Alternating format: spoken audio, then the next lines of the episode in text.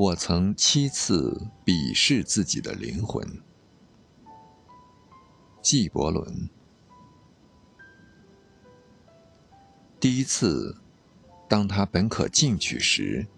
却故作谦卑；第二次，当他在空虚时，用爱欲来填充；第三次，在困难和容易之间，他选择了容易；第四次，他犯了错，却借由别人也会犯错来宽慰自己；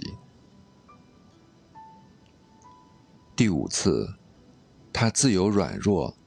却把它认为是生命的坚韧；第六次，当他鄙夷一张丑恶的嘴脸时，却不知那正是自己面具中的一副；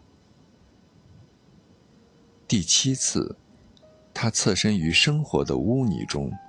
虽不甘心，却又畏首畏尾。